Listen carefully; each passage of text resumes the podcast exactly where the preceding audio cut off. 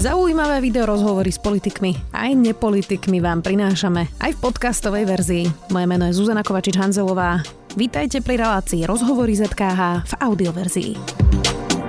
S jasným náskokom vyhral voľby v bansko kraji a politikom v parlamente radí, aby spolupracovali aj s hlasom. Župu preberá po svojom otcovi a nevylučuje, že v budúcnosti vstúpi aj do vysokej politiky. Ondrej Lunter, už je v štúdiu sme, vítajte. Dobrý deň. Začneme najprv uh, takým aktuálnym dianím v parlamente. Ono to tam vyzerá už naozaj neprehľadne. Koalícia nemá väčšinu, hlasovalo sa teraz uh, e, 5 nekonečných hodín a na poslednú chvíľu sa tam objavili aj také pozmeňováky ako zníženie DPH na lyžiarske strediska z 20 na 10% A inak teda to lyžiarske stredisko Borisa Kolára je vo vašej župe. Je to dobrý nápad? Nevyzerá to vôbec dobre, to, čo robím. A mňa to dlhodobo trápia. Ja hovorím k tomuto, že okrem teda toho, že je samozrejme našou povinnosťou s vládou viesť konštruktívny dialog a, vždy budeme a vždy máme otvorenú náruč e, pre vládu, pretože sa vzájomne potrebujeme. Tak to, čo sa momentálne deje, tak e, ma trápi a nevyzerá to dobre, e, pretože jednoducho vôbec nie je úplne jasné, že z čoho je vytvorená tá vládna väčšina a je úplne evidentné, že pravidelne prechádzajú uh, jednotlivé hlasovania s podporou uh, fašistov a toto pre dôveru uh, ľudí v politiku a v demokratickú politiku nie je dobrý signál. A keď sa konkrétne pýtate aj na tie lyžerské vleky, samozrejme ani to nevyzerá vôbec dobre, pretože to vyzerá ako jednoducho malá účelová domov. Mm. Zároveň sa tam objavujú aj rôzne pozmeňovaky, ktoré sa len tak náhodne objavia a berú peniaze aj samozprávam. Dnes Unia miest upozornila na pozmeňovak napríklad poslanca Kuriaka, ktorý navrhuje zmenu v daňovom bonuse bez toho celého legislatívneho procesu. V podstate to vyzerá tak, že Igor Matovič viaceré veci presadzuje tak, že to dá ako poslanecké návrhy a obchádza vlastne celé to medzirezortné pripomienkovanie, kde by sa mohli zapojiť napríklad aj uh, Únia miest alebo župani a podobne. Uh, Zdieľate tieto obavy krajských miest aj vy, že týmito pozmeňovákmi sa stále ukrajuje z financií žup a samozpráv? Absolútne. A hlavne je to nepredvídateľné a neprehľadné nedá sa dlhodobo plánovať, nedá sa rozpočtovať, pretože nikdy neviete, čo nový deň v parlamente a ktorý nový pozmeňovak, pozmeňovak čo prinesie. A toto je ale že súčasť takého širšieho obrázku, ktorý žiaľ sledujeme, ktorý ja nazývam rozklad inštitúcií a podkupávanie dôvery voči inštitúciám. Mm. Vy ste povedali, spolupráca krajov e, s vládou je zlá, to ste povedali pre denník N. Máme množstvo požiadavek aj žiadosti o rokovanie a nedostávame odpovede. Pán premiér napríklad v septembri ako jediné riešenie kompenzácie kompenzácie nákladov za vysoké ceny energií, spomenul ich spoločné obstarávanie. Týždne sme hľadali, kde a kto to organizuje a nedostali sme sa k žiadnej odpovedi. Už ste sa dostali k nejakej odpovedi? Žiaľ nie. A aktualita je, že tak ako som slúbil pred voľbami, tak e, prvú vec e, sme sa spojili e, župani a županka a poprosili sme pána premiéra o rokovanie.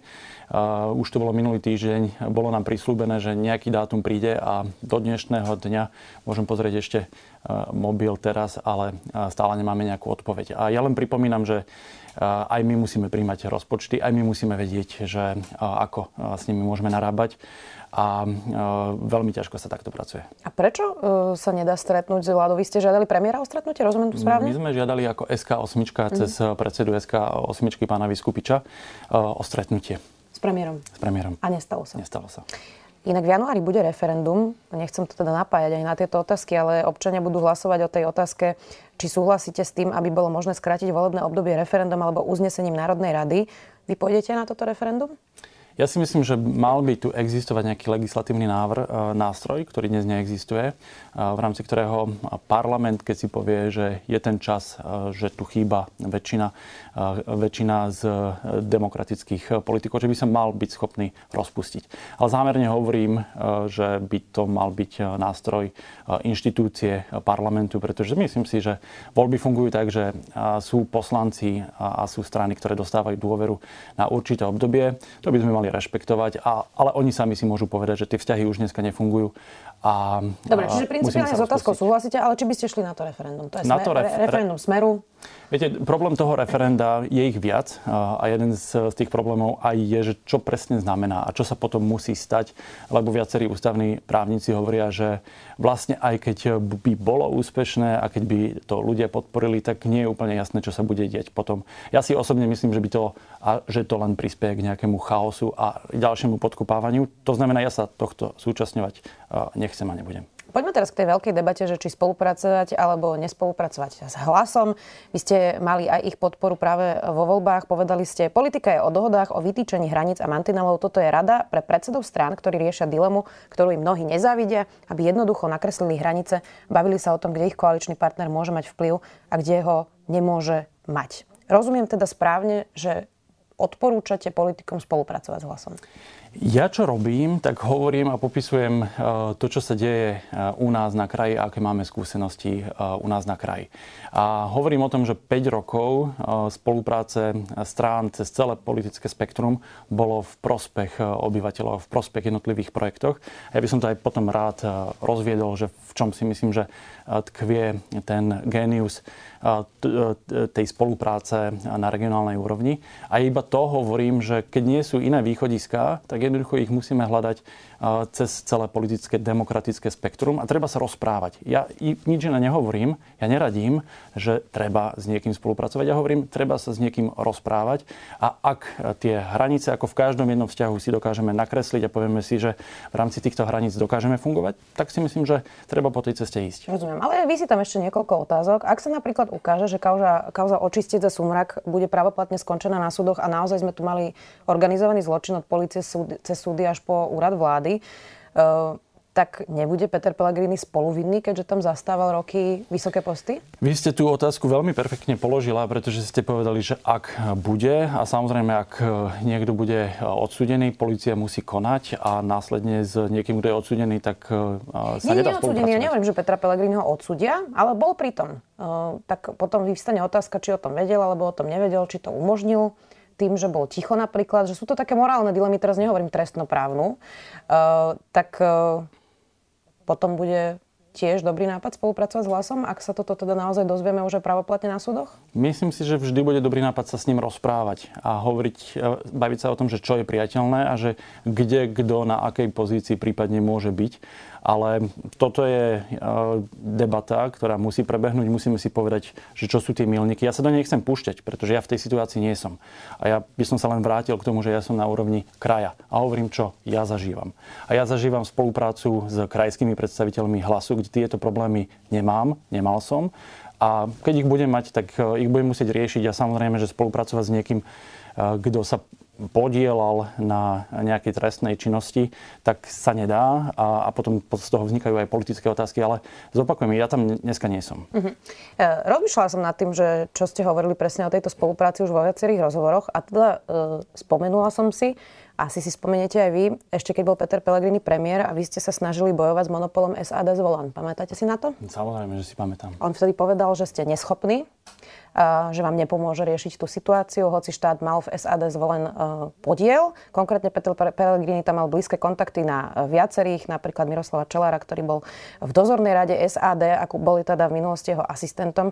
A on viackrát vtedy hovoril aj také veci, že otec so synom na župe to je fenomén. Tak e, na toto ste už zabudli, že toto bola tiež tá spolupráca? Túto otázku ste mi presne dávali aj naposledy, keď sme sa spolu rozprávali a nezabudol som na to. Tie slova ma mrzeli a bolo to obdobie, kde sme mali diametrálne odlišný názor. No on vás hodil vtedy cez palubu. Je to podľa mňa, že ste to úplne že pekne popísali. A zároveň dnes sme v situácii, keď sa hlas rozhodol, že ma podporí vo voľbách a ja len zopakujem, že nemusel ma podporiť, mohol konať ďalej v súlade s tou logikou, ktorú hovoríte, že by podporil pána Polónyho. Nespravil to. A myslím si, to vysvetlili? že je to veľmi dôležité, že, že to spravil. Mm. Um, nejak špeciálne sme sa o tom nebavili. Myslím si, že nejakými dvoma vetami sme sa o tom bavili, že áno, v minulosti sme mali odlišné názory na niektoré veci. Mm. Poďme teda aj na tie župné témy. Máte nejaké vysvetlenie, e, prečo ľudia vo vašom kraji opakovane aj po tej tristnej skúsenosti s Marianom Kotlebom volia tak masívne extrémistov?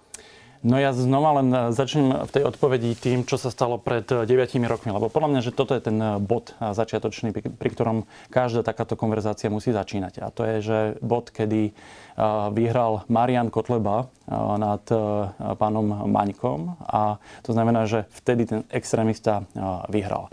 A potom prišli ďalšie dve voľby, kde dostal dosť tvrdú porážku extrémizmus a myslím si, že to je vlastne pozitívna správa, pretože dnes vnímame, že ľudia si volia pred hoaxami, pred klamstvami, pred demagógiou a špinavou kampaňou program. A Jasné, toto sa deje. Rozumiem, ale inak ja som chcela položiť... Jasné. Toto si myslím, že je dôležité. Inak som chcela položiť tú otázku v zmysle, že rozumiem, že ľudia v bansko kraji si vyskúšali Mariana Kotlebu, zistili, že e, v podstate nič neurobil, ešte tam prepadli nejaké eurofondy, boli tam rôzne kauzy na opravu ciest a podobne, takže si to už reálne vyskúšali a aj v týchto voľbách 30% ľudí volilo práve extremistických kandidátov. Čiže náš kraj bol vždy ťažký a ukázali sme si na tom, že dokonca extrémista raz vyhral. Ale poďme sa pozrieť na to z opačnej strany a poďme hľadať, e, čo sa deje a poďme hľadať pozitívne príbehy, ktoré sa tam dejú. Mňa skôr zaujíma, že prečo tých 30% ľudí ako keby asi ja, nemá pocit iného východiska. A ja vám odpoviem, uh-huh. pretože v tých pozitívnych príbehoch e, tá odpoveď je. A to je, že v tom príbehu napríklad Revúcej alebo Brezna, kde ktoré, ktoré sú vlastne tradičné e, bašty extrémizmu pôvod je v frustrácii obyvateľov, pretože posledných 30 rokov, keď to budem trochu generalizovať, tak nevideli prítomnosť štátu, videli rozpadávajúcu sa infraštruktúru, videli redukciu verejných služieb a človek, musím povedať, že je naštvaný, keď e, toto vníma celý svoj život. Ale my sme v týchto oblastiach získali nadpriemerné e, výsledky. Práve preto, pretože posledných 5 rokov sme tam fyzicky boli prítomní v čase kríz. Zároveň sme doručili výsledky, to znamená, že dnes, keď idete do Revúcej, tak z každej jednej svetovej strany prídete po kvalitnej ceste a zároveň máme projekty, ktoré prinášajú budúcnosť a vieru v budúcnosť. A to si myslím, že je dôležité. A ešte poviem aj druhú časť, ktorá je dôležitá, aby to nevyzeralo, že si len anekdoty vytváram, ktoré mi sedia do môjho obrázku. Zároveň predmetom jednej politologickej štúdie, ktorá jedna univerzita v rámci Európy, ktorá patrí aj do rebríčku top 100 univerzít, priniesla empirické dôkazy. Študovali 200 volieb v rámci Európy a zistili súvislosť medzi HDP, redukciou HDP v regióne o 1%, takže zvyšuje popularitu a preferencie extrémistických strán o 3% a naopak. To znamená, že my tu vidíme aj v malom, aj na našom príklade, že keď stojíme pri ľuďoch, keď ľuďom dokážeme zlepšovať služby a keď ľuďom dokážeme zlepšovať infraštruktúru tak, že to cítia, tak nastáva odklon od extrémizmu a naopak. Tým pádom touto dlhou odpoveďou e, prichádzam k tomu, e, čo ste sa ma vypýtali. Áno, je to ťažký región, čo sa týka príklonu ku extrémizmu, pretože ľudia sa cítia opustení. Ale my to meníme a myslím si, že tu aj hľadáme odpovede, ktoré platia pre celé Slovensko a myslím si, že toto je aj boj, ktorý budeme zvádzať najbližších 10 rokov a to je otázka, ktorú si musíme položiť. Ako ideme nastavovať politiky, aby ľudia sa mohli odkloniť od extrémizmu, aby opäť sa vrátili a nadobudli vieru v štát a demokratické inštitúcie. Na to budú nevyhnutné tvrdé reformy. Ešte sa k nim aj dostaneme, tie, čo sa týkajú zdravotníctva. Ale predtým mám ešte jednu otázku. Či máte nejaké vysvetlenie? Prečo poslanci z vysokej politiky pohoreli v týchto voľbách od teda pána Kyselicu, Ňariaša, Šeligu, cez Kotlebovcov, Republiku, Michala Šipoša, mnohí, mnohí ďalší? Prečo neúspeli títo politici, ktorí sú v podstate na dennej báze v médiách a majú v podstate zadarmo ako keby billboardy, ktoré by si inak museli zaplatiť? Nechcem veľmi filozofovať, pretože tie odpovede môžu byť zložitejšie, ale nabáda sa jedna otázka, že ľudia sú otrávení politikou, ktorú vidia na celoštátnej úrovni. A to je politika konfliktu a rozdeľovania. A naopak ľudia si vybrali politikov na regionálnej úrovni, ktorí prinášajú spoluprácu, zmier a konštruktívne riešenie konkrétnych problémov ľudí. Ľudia si vybrali politikov, ktorých prítomnosť cítili. A myslím si, že toto sú všetko vlastnosti, ktoré dnes e, chýbajú vrcholovým politikom v celoštátnej politike. Jeden z tých najväčších a najakutnejších problémov celého Slovenska, ale aj vášho kraja zdravotníctva, aj ste o tom v minulosti veľa hovorili. Máte už nejakú predstavu, koľko lekárov u vás dalo výpoveď a môže odísť? Toto je moja obľúbená téma. E, na celom Slovensku vieme, že to číslo je okolo 2000. U nás v našom kraji, aj v rozveltovej nemocnice, je to rádovo v stovkách. Čo je veľa? Čo je veľa. Čo je extrémne veľa a okolo toho je aj veľmi veľa príbehov o tom, ako už dnes sa musí redukovať poskytovanie zdravotnej starostlivosti, ktoré častokrát potom končia aj zbytočne tragicky. Téma, ktorej sa ja venujem, lebo toto je primárne téma ministerstva zdravotníctva a vlády, je to zanedbaná téma, ale ja sa venujem téme, ktorú môžem ovplyvniť aj inak ako tým, že mám nejaké politické deklarácie a vyvíjam tlak. A to je téma ambulancií. Áno, a vy ste spustili teda nábor lekárov do ambulancií v okresoch, kde doktory najviac chýbajú. Ponúkate im teda plat 3200 eur, vybavenú ambulanciu, ubytovanie, auto, mobil. Funguje to? Funguje to veľmi dobre. A z toho sa veľmi teším, pretože ja tu volám, že my vytvárame takú vydláždenú cestu pre lekárov, ktorí sú aj v iných regiónoch a prípadne sú aj mimo Slovensko a aj tých lekárov, ktorí dnes uvažujú, že odídu z nemocnice, aby prešli do ambulantného sektoru. Mhm. Koľko ich je teda? Koľko, dnes máme reálne založené tri ambulancie, ďalších 10 lekárov je už e, na čakacej listine a sme s nimi v jednaní, aby sme založili tie ambulancie. Čo za dva mesiace, odkedy sme dali tú poslednú výzvu, je veľmi veľké číslo vzhľadom k tomu, že nám chýba celkovo 100 lekárov. To znamená, znamená, že ak budeme pokračovať v tomto tempe, tak e, máme na to, aby sme aj e, spravili reálnu e, a citeľnú zmenu. Niektorí vám vyčítajú, že o tom mnohí nevedia. Čiže ako to prebieha? Vy hedantujete niektorých, prídete za nimi konkrétne, napríklad môžete teraz začať oslovovať práve tých, ktorí sú vo výpovedi. Čiže ako v praxi vyzerá, musí to byť lekár, ktorý sa k vám prihlási, alebo ich vyhľadávate? Ehm, vyčítajú nám to tí, u ktorých e, inzerciu si platíme, e, aby sme spropagovali tento program. E, chcem povedať, že robíme všetko preto, aby sa čo najviac ľudí dozvedelo o tomto. To znamená, že dokonca platíme si profesionálnu kampaň targetovanú v médiách na cieľové skupiny, či už na absolventov, respektíve študentov jednotlivých fakult. To znamená, že myslím si, že tá informovanosť je maximálna možná a aj preto si myslím, že tých 10 eh, lekárov, ktorých eh, sme získali za dva mesiace, tak to je výsledok, eh, výsledkom toho, že to nerobíme úplne zle. Jeden z tých dôvodov, ktorý ja často počúvam v regiónoch od ľudí, ktorí sa tam aj vrátia alebo tam idú práve za prácou, je nejaká kultúrna, intelektuálna vyprázdnenosť práve takých tých hladových dolín, že tým, že všetci odišli, tak sa tam nedieje žiadna kultúra, nie je tam žiadne, žiadne vyžitie, ako keby ducha, keď to tak poviem. Tak nie je toto ten najväčší problém, že vlastne tí lekári by možno aj išli potom do niektorých tých najodlahejších regiónov, ak by nebolo také ťažké tam vlastne žiť? Ja si myslím, že teda toto nie je že úplne problém, ani to nejakým spôsobom nekorešponduje to, čo ja vnímam, že sa deje e, v našom regióne, že tej kultúry je dosť, e, možno aj iná ako v Bratislave, snáď mi to nebudete vyčítať ale uh, vidíme, že ten program funguje, keď sa vrátime k tým ambulanciám. To znamená, že keď sú tu e, dobré podmienky, keď odstraňujeme tie prekážky, e, ktoré sú dôvodom toho, prečo ľudia nejdu do ambulantného sektoru, tak e, si myslím, že, že, že to funguje. Týmto ukončím, pretože 10, zopakujem, lekárov za dva mesiace je veľmi pekné číslo. Ako racionálna je podľa vás tá debata o stratifikácii nemocníc? Ono sa to odkladalo, eh, že ktoré nemocnice vlastne sa budú ako kategorizovať práve pre komunálne voľby, hoci nikto to nahlas takto nepovedal, ale myslím, že tým timingom to bolo celkom jasné.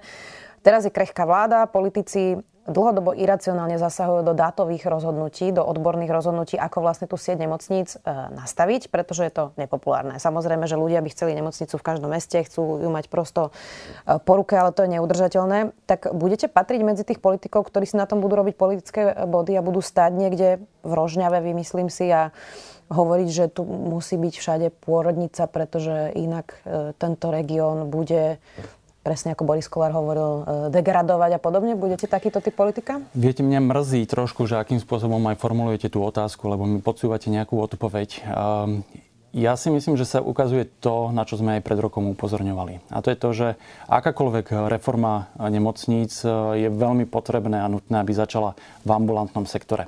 A dovysvetlím, prečo ma to mrzí, že to takýmto spôsobom formulujete. E, pretože my potrebujeme posilniť ambulantný sektor, aby ten dokázal absorbovať 70-80% pacientov a poskytovať zdravotnú starostlivosť vtedy a tam, e, kde je potrebné. Aby nám tí lekári, e, pardon, aby nám tí pacienti potom nešli s akútnou e, starostlivosťou už do tých nemocníc. Na to myslím, to, panuje odborná zhoda aj na tomto Ale to je súčasný stav. Ale na tom nepa, ne, nepanuje odborná zhoda. To bola práve aj téma, prečo som minulý rok na toto upozorňoval a prečo nakoniec a aj ste mi to vyčítali, že som sa spojil s Borisom Kolárom, pretože si myslím, že, a, a videli sme to, že tá reforma začínala najprv nemocnicami a až potom niekedy malo prísť ku ambulanciám. A do dnešného dňa nebola napriek prísľubom pripravená komplexná reforma ambulantného sektoru. Čiže ak sa ma pýtate, že či budem stať pri nejakej nemocnici, budem.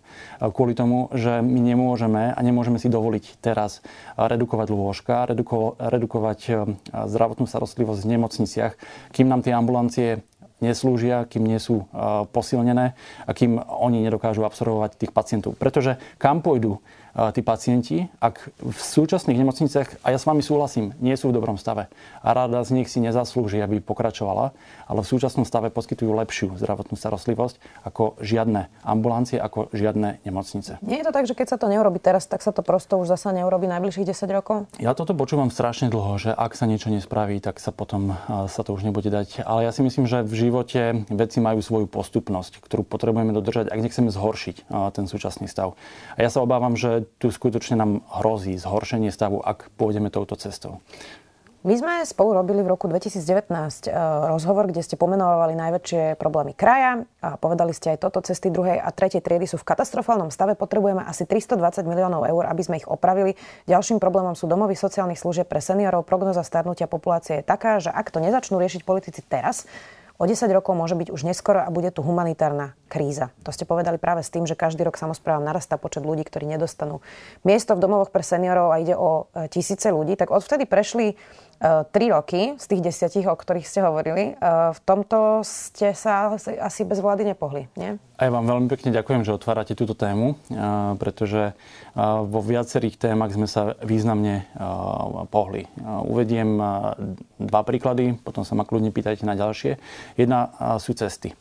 My sme mali 46% ciest v havarijnom a nevyhujúcom stave, čo bolo 1200 km ciest a toto sme si určili ako jednu z našich priorít. A nám sa podarilo viac než 600 km ciest zrekonštruovať vďaka spolupráci s predchádzajúcou vládou Petra Pellegriniho, ktorý aj nám poskytol 25 miliónový úver, vďaka ktorému sme to mohli prefinancovať. A toto je cesta, akým spôsobom musíme pokračovať ďalej. To znamená, my už sme aj avizovali, že potrebujeme, aby vznikol podobne ako v Českej republike, napríklad na fond na rekonštrukciu ciest, kde napríklad z, z daní z motorových vozidiel sa pravidelne odkladá do tohto špeciálneho fondu na regionálnu infraštruktúru. Čiže to je oblasť, kde významne sme pokročili, zvyšných 500 km nás čaká a na toto si trúfam, že najbližšie 4 roky to chceme dokázať. Druhá oblasť, veľmi dôležitá, je je sociálna starostlivosť, ktorú ste zmienili. A to je stav, e, kedy máme dnes e, už viac ako 10 tisíc ľudí, ktorí nemajú e, potrebnú sociálnu starostlivosť. O 10 rokov to bude 20 tisíc. A my sme prišli s revolučným konceptom ako jediný kraj, kde sme sa pozreli, ako to funguje v zahraničí. Našli sme rakúsky príklad, kde funguje opatrovateľská služba. To znamená, že hlavne v horských oblastiach obce sa spájajú do klastrov 10 e, až 15 obcí. Vznikne jedna stredisková obec a stadiaľ vychádzajú opatrovateľky priamo alebo opatrovateľia. priamo do domov jednotlivých seniorov. A je to aj lacnejšie. Je ich tam veľa slovenských, inak treba povedať. Presne tak, ale niektorí sa počas covidu vrátili mm-hmm. a už ich aj my zamestnávame, z čoho sa teším. Ale chcem dokončiť, že je to aj lacnejšie, pretože nemusíte stavať nové zariadenia a nemusíte ich prevádzkovať. A je to aj humánnejšie, pretože sa staráte o tých ľudí doma. A my dnes rokujeme s Ministerstvom sociálnych vecí a tu chcem pochváliť ministerstvo, pretože toto je jedno z ministerstiev, ktoré funguje veľmi dobre a pripravujeme národný e, projekt a verím, že sa ho podarí aj dotiahnuť do konca a z nového eurofondového obdobia e, e, bude vyhlásená výzva, v rámci ktorej vieme do 5, 5 rokov zabezpečiť to, aby v polovici obciach v našom kraji bola táto opatrovateľská služba dostupná. A tým významne zmeníme ten krízový stav, ktorý v súčasnosti máme. Nie je problém, že my všetky sociálne služby platíme z eurofondov? Že by sme to mali mať už vlastne normálne narozpočtované? Úplne s vami súhlasím. Je to veľký problém a preto aj jednu z vecí, ktorú my navrhujeme, je legislatívna zmena. Pretože toto by malo byť súčasťou zdravotného poistenia a zdravotné poistenie by sa malo podielať na tom, aby, aby financovalo tento typ služieb. Čo napríklad s obcami, aj vo vašom kraji, ktoré majú starostov, ktorí odmietajú čerpať eurofondy na vylúčené komunity. Stále sú tu desiatky obcí, máte ich aj vy, teda v župe nepostavia ani vodovod, hoci na to máme naozaj na polici peniaze, ktoré sa dajú e, okamžite čerpať práve na tieto konkrétne otázky, nestavajú cesty e, do osád, kanalizácie, prosto kvôli tomu, že nechcú a nebudú robiť nič pre rómsku komunitu. Čo s týmito obcami? Trápi ma to a je to skutočne veľký problém, hlavne lokálne veľký problém, pretože to, čo si málo kto uvedomuje, o čom aj musíme sa viac rozprávať, o čom aj ja rád rozprávam, keď som v regióne, keď som so starostami medzi ľuďmi, je, že na to doplácajú všetci. Pretože sme jedna spojená komunita a my potrebujeme mať vyrovnané šance a začínať z, z jednej štartovacej čiary bez ohľadu na náš sociálny status, bez ohľadu na to, kto sa kde narodí. Čo s tým my robíme? Ja verím v cestu pozitívnych príkladov. To znamená, že aj my e, si vyberáme starostov e, na projekty, ktorí sú otvorení takéto spolupráci, ktorí chcú. Uvediem príklad e, pani starostky Gordanovej na Šumiaci, ktorá je bývalá aj sociálna opatrovateľka a pracovníčka a má za sebou jedno volebné obdobie, v rámci ktorého bola veľmi otvorená na spoluprácu práve pre projekty budovania základnej infraštruktúry v osade na Šumiaci. A vďaka jej prístupu sme dokázali získať zdroje a dnes sú vo fáze realizácie. To rozumiem, ale ona chce spolupracovať. Ja sa pýtam, ja čo s tými, čo nechcú spolupracovať. Lebo tento, opäť ja to volám, že mikropríbeh je dôležitý a na základe tohto príbehu sme sa bavili aj v obci Telgar, čo je susedná obec, kde taktiež majú dve osady. A ten rozdiel medzi tými dvoma osadami začína byť už viditeľný a obyvateľia v Telgarte si to začínajú aj všímať. A v Telgarte napríklad teraz sa udialo to, že väčšina Rómov, ktorí žijú v tejto obci, si povedalo, že OK, my si musíme zvoliť starostu, ktorý, ktorému budeme veriť, že bude realizovať tieto projekty. A dnes tam bol zvolený rómsky starosta a ja mám dobrú vieru v to, že s ním budeme schopní implementovať projekty, ktoré zdvihnú úroveň celej tej obci, vybudujeme základnú infraštruktúru a pomôžeme tým aj majoritným miestnemu obyvateľstvu Uh, uh, pretože tá celá obec bude fungovať, ne, nebudú tam tie Jasne, ja rozumiem, ale z toho, čo hovoríte, mi vyplýva, že inak ako bez toho, aby vymenili ľudia starostu, to nejde. Uh, ale sú obce, kde tí starostovia znova vyhrali voľby a nechcú spolupracovať. Tak nemali by byť odrezaní od iných e, financovaní, keď prosto e, neberú ohľad na časť svojich obyvateľov, za ktorých berú podielové dane? Alebo ako vlastne donútiť tých starostov, ktorí tam stále sú a nespolupracujú? Lebo ja rozumiem, že chcete byť pozitívni, aj, aj to chápem, aj komunikačne, ale stále tu máme proste čas, ktorá nespolupracuje. Čiže, čiže teraz poďme sa rozprávať, že čo s nimi? Ja si uh, nie som úplne istý, že nejaké tresty a nejaké donúcovanie v tomto prípade funguje a je uh, k prospechu veci. Naopak uh, aj vzhľadom na štúdiu, o ktorej som hovoril na začiatku, si myslím, že to veci len zhoršuje a, a vytvára to väčšie rozdiely. A ja som skutočne presvedčený, a to nie je len póza, a to nie je len retorika, ale to je to, čo my re- reálne robíme, že pozitívnou praxou dokážeme aj ľudí, ktorí boli buď ambivalentní alebo aj negatívne zameraní alebo nastavení e, voči rozvoju celej obci vrátane rómskych e, osád, tak dokážeme ich postoje meniť.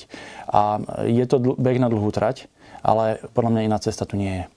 Máme vysoký investičný dlh, aj to je jedna z tých tém, ktoré ste v tom 2019 e, otvárali. Z plánu obnovy sa nakoniec stavia Martin a Rásochy, ale sú tam výzvy pre menšie nemocnice a ich rekonštrukcie. Vyzerá, že napríklad Penta na toto bola pripravená už dlhšie a nejaké milióny teda pôjdu aj do vášho kraja práve na rekonštrukciu e, nemocníc. Môžete čerpať eurofondy, ale ono to teraz nevyzerá nejaké prosperujúce časy e, pre Slovensko vo všeobecnosti, myslím. Čiže nebolo by teraz dobré od politickej reprezentácie naprieč, aj od žup, aj, aj vysokých politikov, úprimne ľuďom povedať, že teraz prosto idú ťažké časy a je nereálne opraviť napríklad 500 km ciest, lebo je dosť možné, že na to nebudete mať peniaze?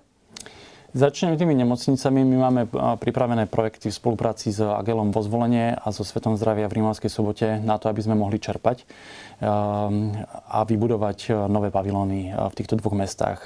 To, ako dopadnú tie výzvy, budeme vidieť, ako budú schopné iné kraje čerpať, ale máme reálnu šancu, že tu sa to podarí.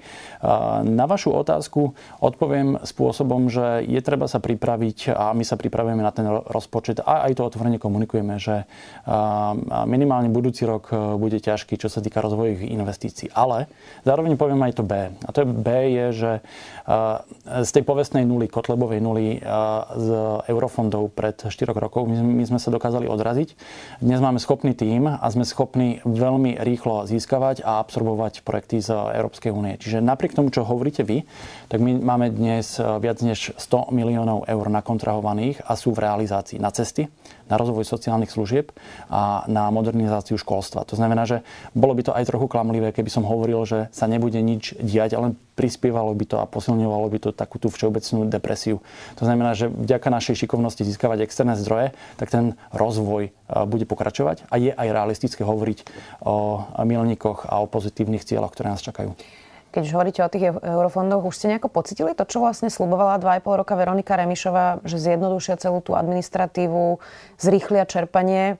Lebo na tom čerpaní to zatiaľ nevidno a vyzerá, že opäť prepadne biliarda, nehovorím, že vo vašom kraji, teraz myslím vo všeobecnosti na Slovensku. Tak v praxi funguje to, čo Veronika Remišová deklaruje? Je, ten obrázok je vždy komplexnejší, ako sú výroky politikov.